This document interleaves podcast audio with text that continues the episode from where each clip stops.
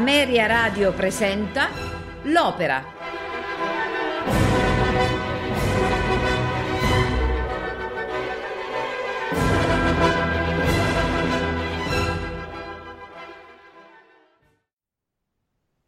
Amici di Ameria Radio, buonasera, benvenuti all'appuntamento ormai classico con l'opera della domenica sera, appuntamento seguitissimo da, dai nostri ascoltatori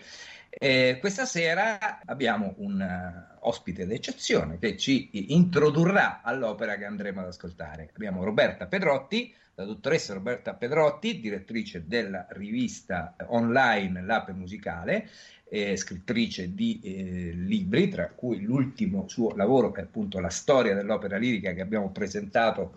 alcuni giorni fa proprio qui in radio. Ciao Roberta, l'opera di questa sera è un'opera rossiniana perché tu sei una esperta rossiniana. Innanzitutto buonasera a tutti, ciao Massimiliano, ciao Paolo. Ciao Roberta. Eh, ciao. Eh, Rossini è, è, la mia grande passione e tra l'altro è anche le, l'oggetto del mio debutto editoriale perché il mio primo libro era proprio dedicato a Rossini, è stato il mio colpo di fulmine musicale e quindi sono particolarmente felice di essere qui per, per un'opera che mi è anche molto molto cara. Ecco, qual è questa opera Paolo? Eh, l'opera è L'Otello eh, nell'edizione di Pesaro eh, del 1988. Eh, poi Roberta ci spiegherà anche, parlerà anche del cast eh, che fu in, quel, in, quella bellissima edizione a ROF e, e, ed è un piacere per tutti quanti no? inaugurare diciamo, le opere rossiniane nella nostra radio con questo capolavoro rossiniano. Allora, se siete d'accordo, io darei il via alla presentazione e lascerei la parola a Roberta. Grazie. Eh, allora, Otello, nella, nell'immaginazione penso di, di, molti ascoltatori, è un titolo che si collega subito a Verdi e quindi forse tanti penseranno subito a un, a un confronto fra Verdi e Rossini. In realtà eh, spazziamo subito via eh, un dubbio. Rossini non ha praticamente nulla a che fare con Shakespeare, perché eh, Shakespeare comincia vagamente a essere di moda, ma effettivamente il primo compositore d'opera che si rifà sue, al suo teatro direttamente sarà proprio Verdi. Le, il soggetto di Otello in realtà arriva a Rossini per vie traverse. Innanzitutto c'è la prima radice che è quella del, um, della novella rinascimentale di Giambattista Girardi Cinzio. Poi c'è soprattutto una riscrittura che questo francese Jean-François Dussis realizza nel Settecento sulla base del testo shakespeariano per riadeguarlo, normalizzarlo, insomma, per quello che era il gusto dell'epoca e attua diversi cambiamenti che poi sono quelli che si ritroveranno fondamentalmente nel, nel libretto eh, che mette in musica Rossini. Quindi non cerchiamo di fare una, una sfida Verdi-Rossini, non cerchiamo di mh, mm, partire dal pregiudizio che tanti intellettuali, lo stesso Stendhal era un po' sconcertato da, da quest'opera perché lui aveva in testa ovviamente Shakespeare e, eh, e, si è trovato un po' disorientato. Io infatti comincio subito a leggervi la trama, mi, mi autocito, ne approfitto perché visto che diciamo prima il mio primo libro parla proprio di Rossini e delle donne di Rossini, in fondo ho uh, scritto delle piccole trame di, di ciascuna de, delle opere rossiniane e quindi vi leggo questa scheda così partiamo subito da una sintesi del, dell'opera. Allora, dramma e musica in tre atti, libretto di Francesco Berio di Salsa, prima rappresentazione a Napoli, Teatro del Fondo, 4 dicembre 1816. I successi militari di Otello suscitano la gelosia di Iago e di Rodrigo, figlio del doge, cui Elmiro ha promesso in sposa la figlia Desdemona. Elmiro è un nobile veneziano, l'opera si svolge tutta a Venezia. Durante la festa nuziale, organizzata malgrado il turbamento della giovane, quindi la festa nuziale fra Rodrigo e Desdemona, cioè Desdemona non vorrebbe, si trova a suo malgrado, irrompe il moro Otello, che, ri- che svela il reciproco giuramento d'amore che lo lega a, a Desdemona, appunto. Comincia tuttavia anche a dubitare di lei ed è facile preda delle trame di Iago, che infine lo persuade a uccidere la donna in- creduta infedele. Desdemona muore poco pochi istanti prima che il Miro, il Doge e Rodrigo giungano per denunciare le calunnie di Iago e proclamare il consenso all'unione fra la giovane e Otello, il quale sconvolto si toglie la vita. Come vedete, i punti fondamentali che tutti abbiamo in mente, quindi Otello geloso che uccide Desdemona a causa della calunnia di Iago, ci sono. Però ora seguiamo un po' quest'opera per scoprire è, eh, quali sono le, le sue caratteristiche e perché è davvero un capolavoro che non ha nulla da invidiare a, a tutto quello che verrà dopo, insomma, sul, sullo stesso, più o meno sullo stesso soggetto, diciamo, con lo stesso titolo. Otello è, è tenore, naturalmente. Nelle, nelle, opere di Rossini, ehm, le grandi opere serie del periodo napoletano, i tenori principali sono due e sono per lo più antagonisti, nella maggior parte almeno di, di questi titoli. C'è il tenore Otello, che sentirete la parte scritta per Andrea Nozzari, eh, una parte che mh, mm, eh, fu, eh, sfrutta molto anche la, il registro grave della voce, i centri co- ai quali poi abbina questi acuti fulminanti e naturalmente una, un canto d'agilità molto potente. E gli si contrappone come rivale in amore Rodrigo che eh, appunto abbiamo detto il figlio del doge innamorato e promesso sposo di Desdemona ehm, che invece è un tenore molto più acuto che era affidato a Giovanni David, l'altro grande divo della compagnia che, eh, ehm, appunto, che Rossini utilizzava a, eh, a Napoli. Ehm, poi anche Iago è tenore, abbiamo un terzo tenore che all'epoca era eh, Giuseppe Cicimarra, qui mi piace ricordarlo subito perché Ezio di Cesare è stato un grande artista, purtroppo morto prematuramente e dal repertorio molto molto raffinato. E eh, anche la parte di Iago è quella del, del terzo tenore, quindi teoricamente sarebbe um, un gradino indietro agli altri due, però sentirete ha il suo bel peso. C'è Desdemona, che è soprano, parte scritta per la, la, prima moglie di Rossini, ai tempi non erano ancora sposati, ma comunque era la sua, la, la sua musa principale Isabella Colbran, con una voce quindi di soprano eh, piuttosto centrale, insomma era una voce al confine fra il mezzosoprano e il soprano, anche se qui abbiamo June Anderson che era specializzata negli anni 80 e primi 90 proprio in questo repertorio rossiniano, anche se è un soprano di, di colore di, più chiaro, di tessitura un pochettino più acuta. E, appunto, i tenori invece principali, Otello e, eh, e, Rodrigo, sentiremo Chris Merritt e Rockwell Blake e direi il non plus ultra storico per, per ascoltare insomma la grande sfida dei tenori rossiniani. Poi ne sono venuti tanti altri di bravi, ma loro sono proprio i capostipite e gli esempi storici da quando esiste la registrazione più più significativi, forse fra i più grandi tenori di tutti i tempi, secondo me. Poi abbiamo Emilia, l'amica confidente di Desdemona che è mezzo soprano, Elmiro, il padre di Desdemona che è eh, basso e un gruppo di altri tenori, fra cui il Doge, Lucio che è un compagno confidente eh, seguace di, di Otello e, eh, e un gondoliere che sentiremo nel terzo atto. L'opera si apre con una bellissima sinfonia che è presa in gran parte dal turco in Italia, però ehm, no, dovete fare attenzione perché non è un pezzo semplicemente incollato prima dell'opera, ha dei legami precisi con quello che poi succederà dopo, e cioè con il carattere del trionfo di Otello che poi lo perseguiterà in un certo qual modo nel corso poi del, mm, dell'opera fino al defragare della sua tragedia. Infatti l'opera si apre proprio con Otello che eh, arriva a Venezia vincitore, presenta eh, le, le, armi al, al, Doge e ottiene dal Doge la, la cittadinanza veneziana perché eh, il Doge era un uomo dice, illuminato anche per oggi e dice nascono per tutto e, e, e rispettiamo gli eroi, mentre eh, Otello era un po' t- preoccupato perché diceva io amo eh, Venezia più che la mia stessa patria, però io sono un eh, dell'Africa figlio. E nel momento in cui si vede così accolto dal potere veneziano, canta questa splendida aria A sì per voi già sento, la sua cavatina, mentre sentirete borbottano da, in disparte gli altri due tenori, Rodrigo e Iago, perché appunto sono gelosi del grande successo di Otello.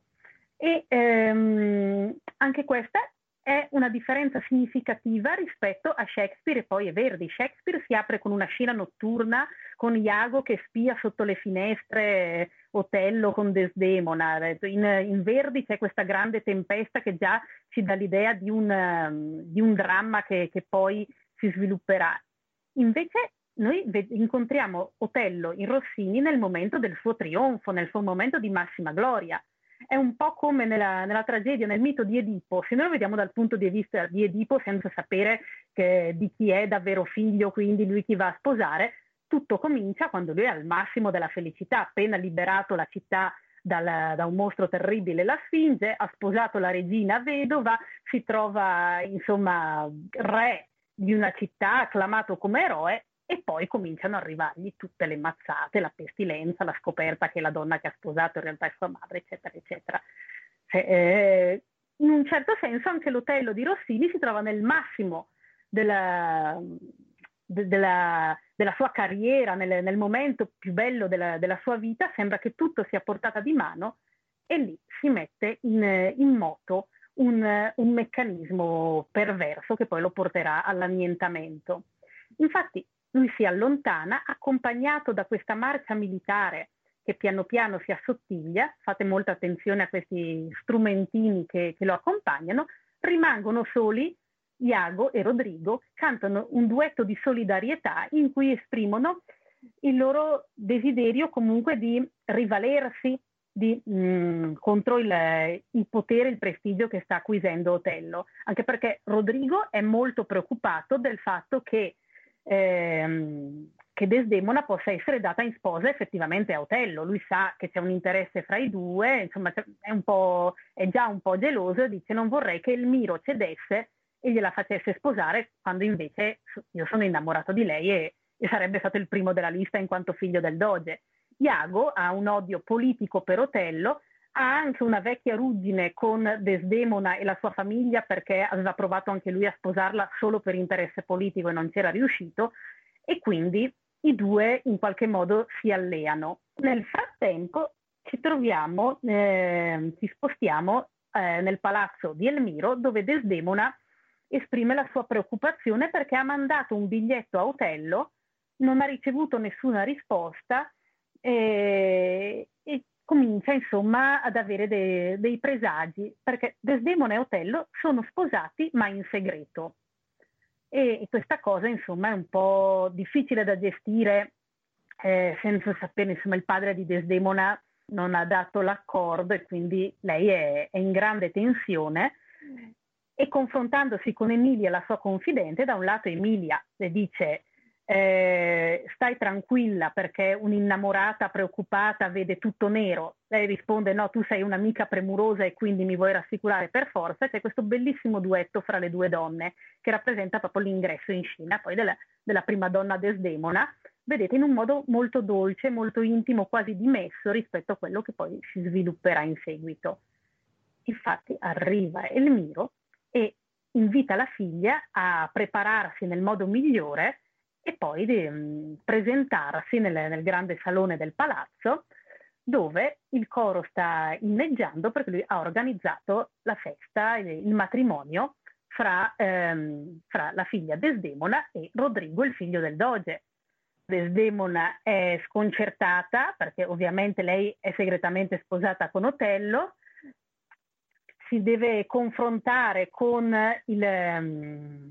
i, questi altri uomini, quindi il padre che la invita a, a fare quello che, a sposare l'uomo che lui ha scelto dicendole di fidarsi della, ehm,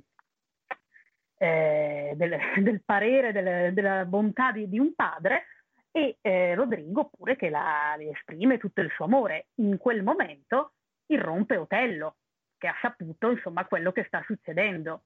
è una scena che mh, mm, cioè, per esempio in Rossini si troverà anche molto simile in Bianca e Faliero,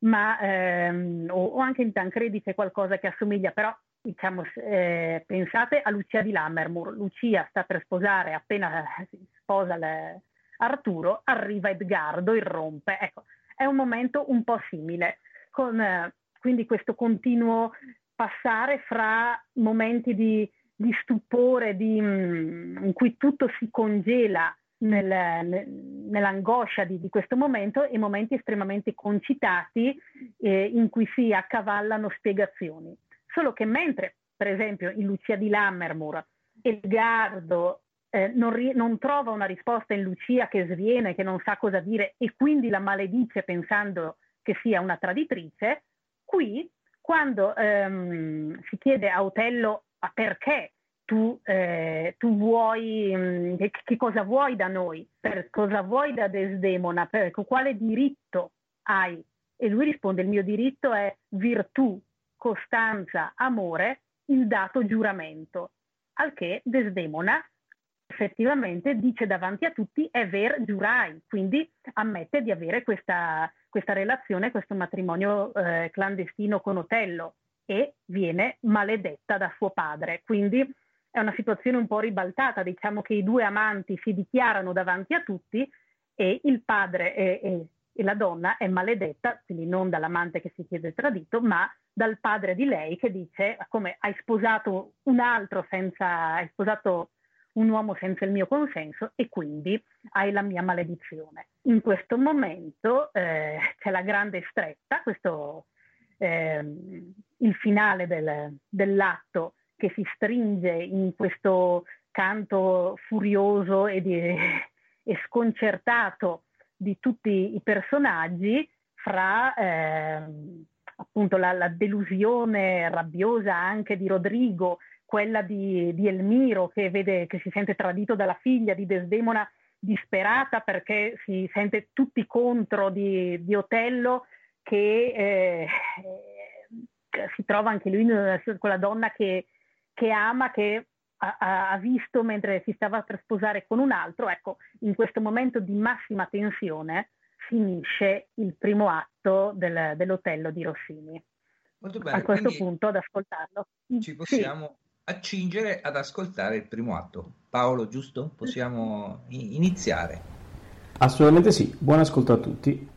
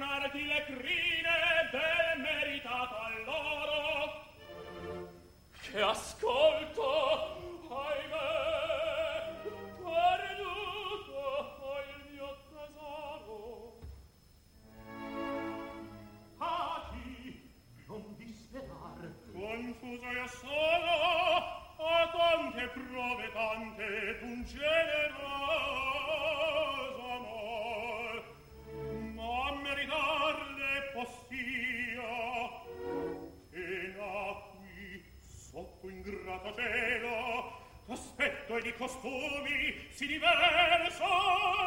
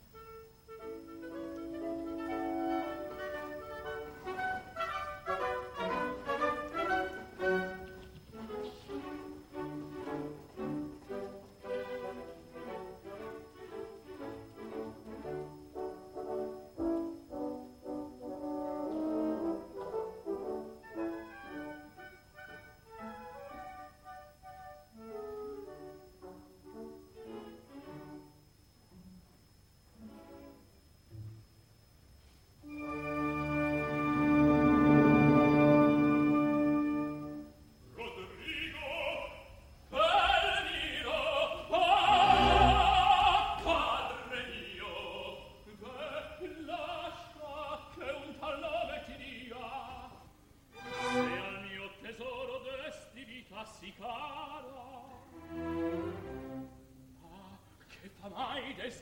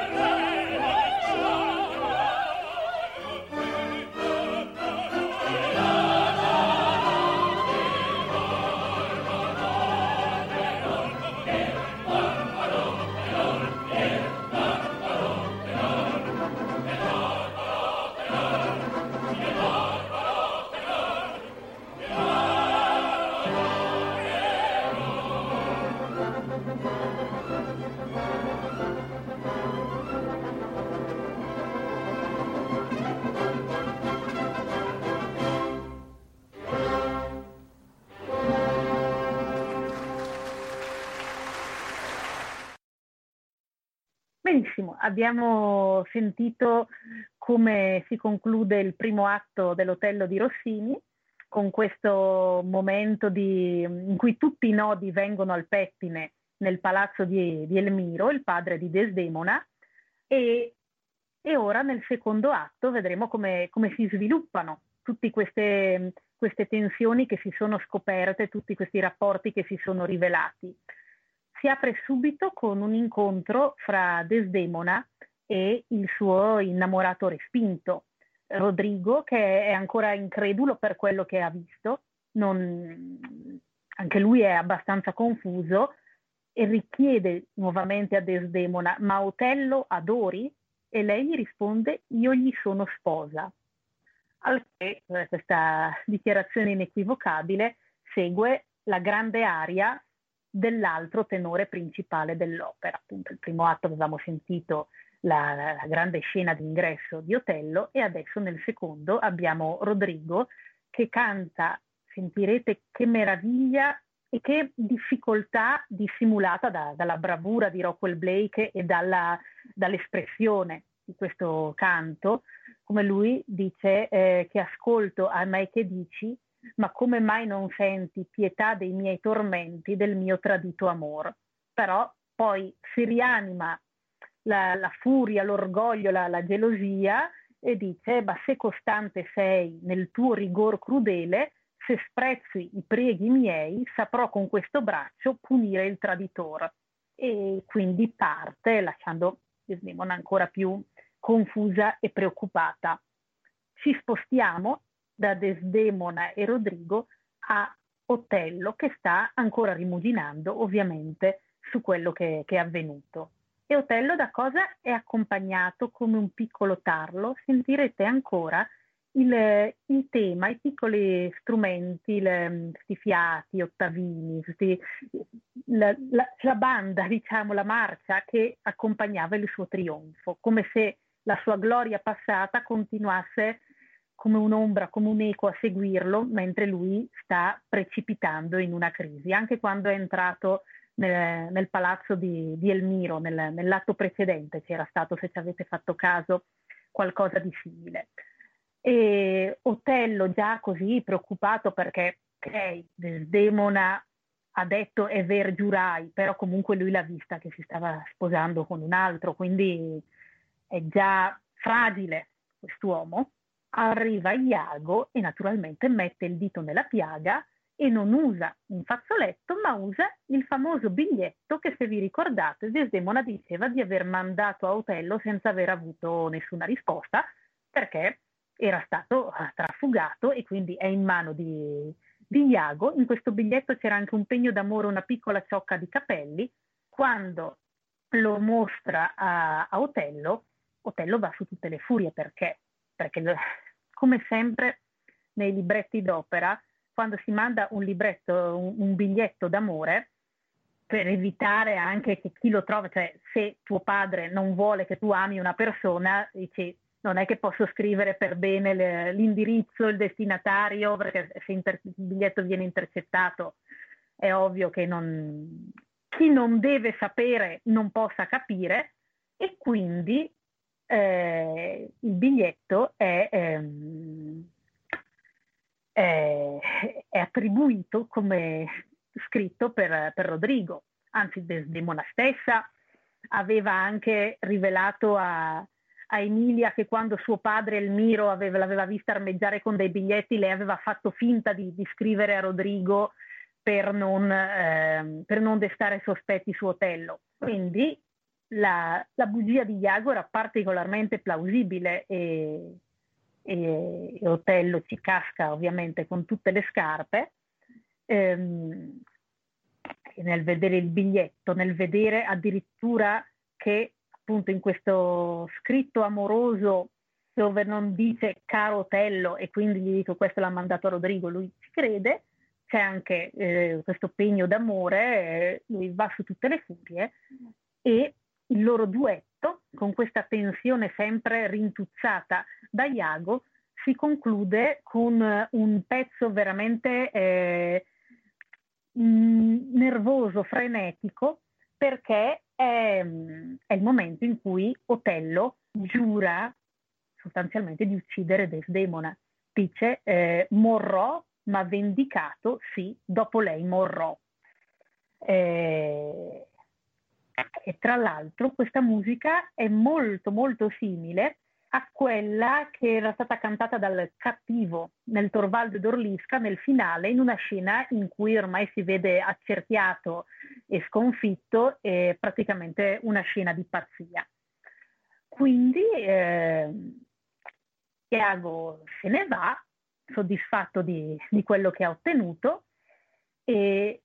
Otello viene raggiunto da Rodrigo. Tra i due, naturalmente, scatta subito la, eh, la tensione, la rivalità, la gelosia e c'è un duello che è anche un vero e proprio duello vocale perché mentre dicono eh, allarmi, allarmi, eh, si preparano per andarsi a sfidare con le spade, nel frattempo si sfidano a suon di acuti e con la coppia Blake-Merritt eh, c'è non solo le note ma anche proprio il senso di questa sfida eroica. Sfida eroica che viene interrotta da Desdemona. Questo è il primo momento in cui vediamo Desdemona attiva fuori di casa, perché siamo all'aperto, non siamo più nel, nel palazzo di Elmiro, eh, di Elmiro. E Desdemona eh, che prima era passiva, aveva lasciato che si credesse che il biglietto era destinato a Rodrigo, aveva, ehm, si era fatta travolgere in questa festa nuziale per un matrimonio che non voleva, qui si frappone fra i due sfidanti e dice piuttosto ammazzate me, insomma cerca di, di fermare questo duello, ma non c'è praticamente nulla da fare, anzi in Otello si eh, alimenta ancor più l'idea che, che, se Desdemona interviene in un modo così, eh, così vigoroso, allora vuol dire che c'è qualche cosa da sotto. Quindi Otello è ancora più furibondo e parte con, con Rodrigo. Desdemona a questo punto davvero al massimo della tensione crolla, sviene e quando appena si, si risveglia ha il suo momento clou finora. Noi l'abbiamo vista apparire con un duetto intimo, riservato, eh, molto delicato, introspettivo con Emilia, qui canta la grande aria di coloratura, una di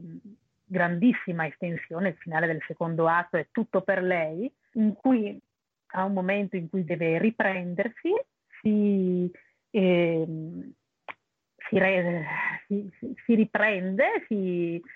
eh, rende di nuovamente conto di quello che sta succedendo, quindi è presa dall'ansia per la sorte di Otello che è andato a, a combattere contro Rodrigo,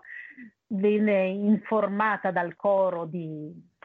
di, quello che è successo, il fatto che eh, Otello comunque sia uscito illeso dal combattimento, eh, però sopraggiunge anche Elmiro, il padre, che le rinnova la, la maledizione eh, perché eh, ovviamente come figlia ribelle qui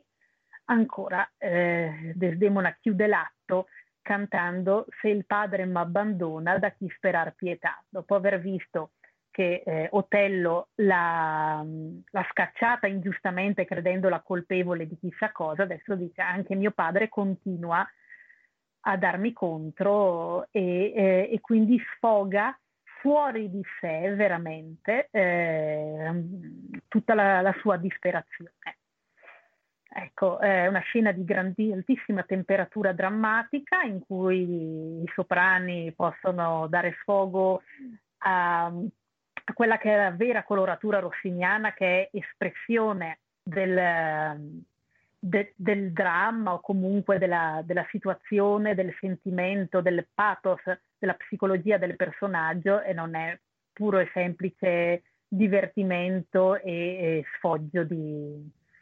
di, di, di, pure e semplice qualità vocali. È veramente una forma di, di teatro ed è una forma in cui vedrete Desdemona proprio esplode, letteralmente fuori di sé. Buon ascolto.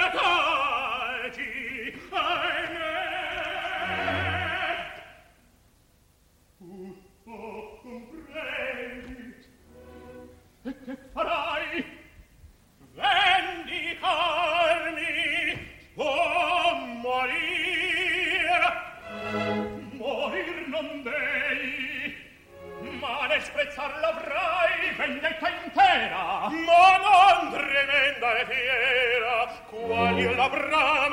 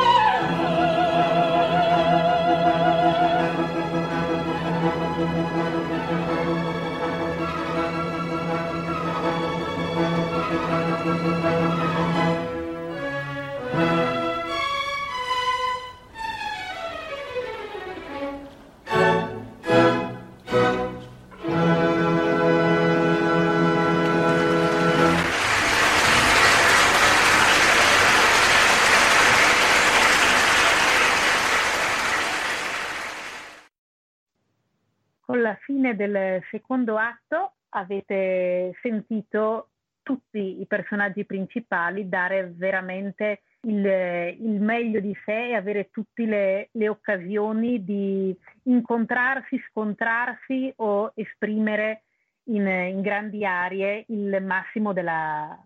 della tensione, de, della gloria, del dolore, della disperazione. In un'edizione, tra l'altro, che ha fatto la storia, perché era la prima volta che l'Otello di Rossini si dava a Rossini Opera Festival a Pesaro, quindi era un po' la, la riscoperta di questo titolo che aveva avuto già delle, delle edizioni importanti nei, nei, decenni passati, edizioni importanti, è stata cantata da parte di Otello anche da José Carreras, per dire. Ehm, però mai, insomma, a Pesaro con tutti i crismi filologici dell'inte- dell'integralità e eh, soprattutto per quello che riguarda la parte dei tenori, con una realizzazione così, così esatta, così pertinente, così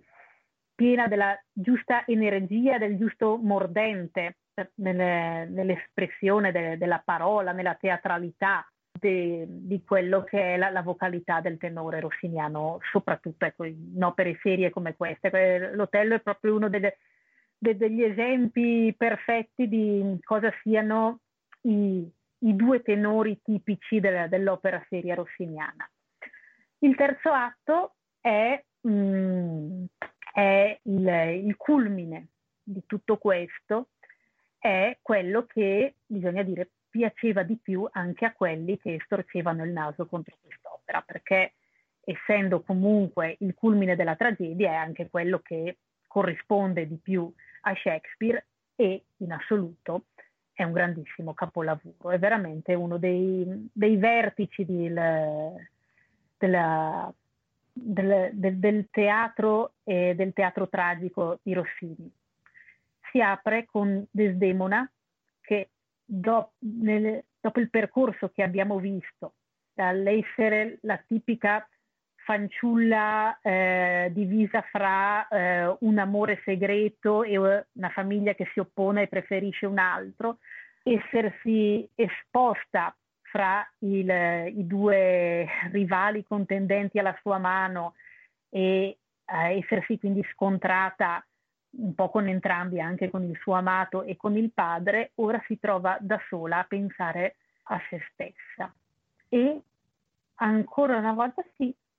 il suo pensiero e il suo stato d'animo si riflette all'esterno perché sente da fuori, ed è uno dei momenti più importanti, più famosi forse anche de, di quest'opera, il canto di un gondoliere. Un gondoliere che intona dei versi di Dante e questo è importante perché non è una, una scelta filologica in senso storico, perché a quei tempi i gondolieri veneziani se intonavano versi di, di poeti, insomma versi letterari, preferivano utilizzare il tasso. Dante non era gettonato, diciamo, fra i gondolieri veneziani. E, e invece Rossini, mh, e il suo librettista Francesco Berio di Salsa vollero utilizzare questi versi dal, dal canto di, di, Paolo e Francesca. Nessun maggior dolore che ricordarsi del tempo felice nella miseria. E se pensiamo che l'opera si era aperta con il massimo della felicità di Otello, che è vittorioso, che vede a portata di mano poter coronare tutti i suoi desideri di, di condottiero e di uomo innamorato, e adesso tutti si trovano nella miseria ricordando un tempo felice. E questa melodia assomiglia, sembra quasi una variazione di quella che Desdemona sta per cantare, che è la canzone del Salice. Desdemona ricorda di aver sentito questa canzone da eh, Isaura, una amica, così viene definita, eh, proveniente da, dall'Africa come Otello, l'amica dall'Africa invoca, eh, involata che intonava appunto questa, questa canzone e assisa a piede un salice, immersa nel dolore, gemea trafitta Isaura dal più crudele amore. E è la, è la come si può dire, è il centro proprio dell'espressione di Desdemona, perché qui Desdemona si aliena, quasi si estranea, identificandosi con Isaura che piange al piede del salice. Tant'è vero che a un certo punto comincia a variare la melodia e a parlare della morte di eh, Isaura. E, e, poi si ferma e dice ma non, eh, no, non è questo eh, il lugubre fin. Eh, dice, falce d'amor delizia, ombra pietosa appresta, di mie sciagure in memore, all'urna mia funesta, né più ripeta l'aura dei miei lamenti il suono. E poi, che dissi? Mi ingannai, non è del canto questo il lugubre fin. Nel frattempo da fuori si sente anche un, un colpo di vento, una tempesta che sta per arrivare e dice il cielo si unisce ai miei lamenti, quindi in questo senso romantico del gondoliere che ehm, ricorda con questo senso di, di, dolore, di miseria, di perdita della felicità, tratto proprio da, dal canto dantesco sulla passione amorosa, eh, riflette il dolore di Desdemona il cielo che prepara la tempesta riflette il dolore di Desdemona, il ricordo della canzone del Salice ehm, eh, diventa il presagio di morte di Desdemona, quindi tutto questo riflettere al di fuori quello che è eh, la sua situazione, il suo dolore, per un attimo si raccoglie nel, nella preghiera con cui Desdemona saluta Emilia, dice praticamente si capisce che la saluta per sempre, canta questo bellissimo pezzo ehm, De calma o ciel nel sonno per poco le mie pene, però anche qui facendo sempre riferimento al suo cenere, alla, quindi alla sua tomba futura, sempre questo presagio di morte, ecco, che l'ha visto riflesso in tutti i modi e ora si addormenta raccogliendolo in sé. Ma vedrete che questo genererà una consapevolezza che darà i suoi frutti. Entra Otello in scena, ha questo grande monologo in cui mh, mm, già si osserva Desdemona che, mh, mm, che dorme, si chiede eh, che cosa abbia provocato, insomma, de- si interroga sulla, sulla loro storia d'amore e sul possibile tradimento, sulla delusione, sul, mm, anche sul, sul proprio aspetto, anche se qui il testo è un pochino ambiguo nel, mm, quando dice o notte che siedi sul ciglio eternamente e dice ma sarà la notte del colore della pelle di, di Otello oppure è la notte che eternamente deve nascondere quello che, che sta per, per, succedere. Ecco un tuono, ancora la tempesta, e mentre Otello è assorto in questi pensieri, Desdemona si sveglia. C'è un breve confronto fra i due, ma che non va come tanti si, si immaginerebbero pensando appunto all'Otello di Verdi, dove Desdemona supplica Otello di, ehm, di, di, di, lasciarle un'ora, il tempo di una preghiera, una, cerca in tutti i modi di sostenere la sua innocenza e di salvarsi. Desdemona di Rossini no, nel senso che nel momento in cui eh, Otello le dice di aver saputo da Iago che lei è infedele, che in realtà è era innamorata di Rodrigo, voleva sposare Rodrigo, eccetera, lei dice eh, è sol mia colpa l'averti amato, uccidimi se vuoi, perfido ingrato, e poi attacca il duetto finale, in cui praticamente sfida Otello, non arrestare il colpo, vibralo in questo cuore, sfoga il tuo reo furore e intrepida morrò. Se fate bene attenzione a come Desdemona canta queste parole, e come le risponde Otello? Con una melodia simile però più debole, con, ehm, senza entrare nei, nei, dettagli musicali, ma comunque ripetendo quello che lei ha, ha cantato, ma in una, in una situazione quasi di, di, sottomissione. In questo momento è Desdemona che prende tutta la sua fierezza dopo aver in qualche modo, oltre che riflesso la sua situazione all'esterno, abbiamo visto, le ha dato un modo di, di accrescere la sua consapevolezza e quindi Desdemona si, si innalza veramente su Otello e dice va bene, se tu non mi credi, allora eccomi qua, ammazzami. Otello effettivamente la ammazza, ma Otello ne risulta sconfitto perché ha avuto una reazione quasi alla fine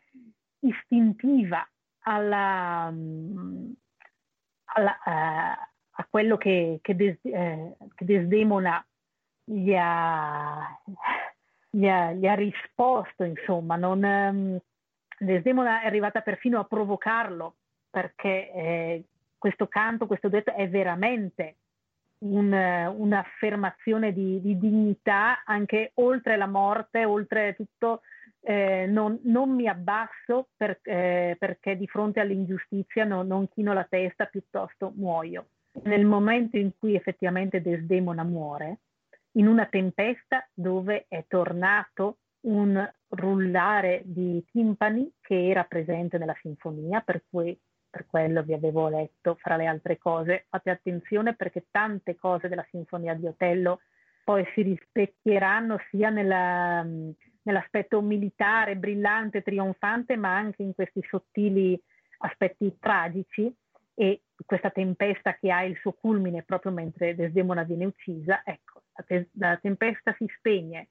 le- l'orchestra precipita dal- dall'acuto al grave in un istante e c'è il silenzio. In questo silenzio si comincia a sentire il battito alla porta, come quasi sembra una scena da Edgar Allan Poe. Papam pam, papam pam, è Lucio che sta bussando perché deve, eh, sa che Otello è lì e lo, um,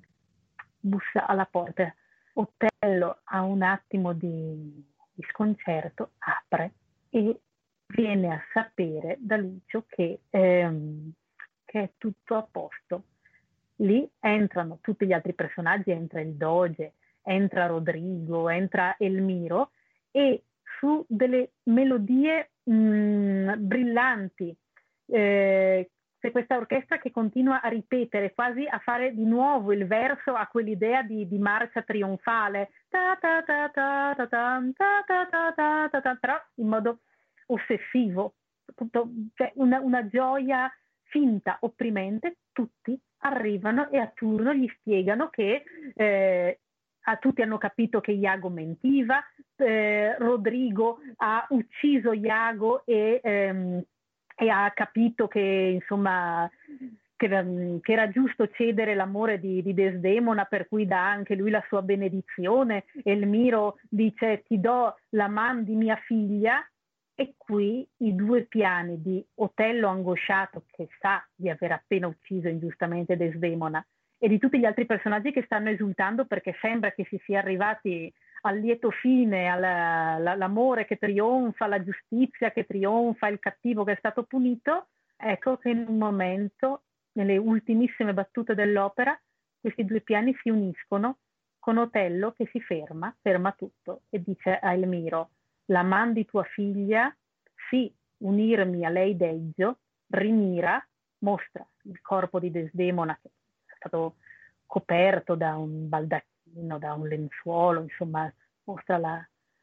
Desdemona morta e dicendo eh, punito ma avrà, si pugnala e così l'opera si chiude nel, nello sconcerto generale, dipende dal direttore tenere un po' più o meno lungo questo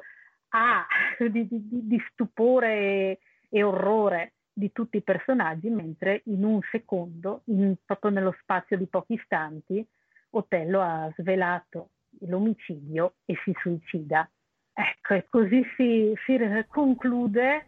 questa, quest'opera che è veramente uno dei, dei grandi esempi di come Rossini sapesse scrivere della tragedia fenomenale con una raffinatezza di scrittura. Io vi dico, se non avete mai sentito l'Otello di Rossini prima, di sicuro con questa edizione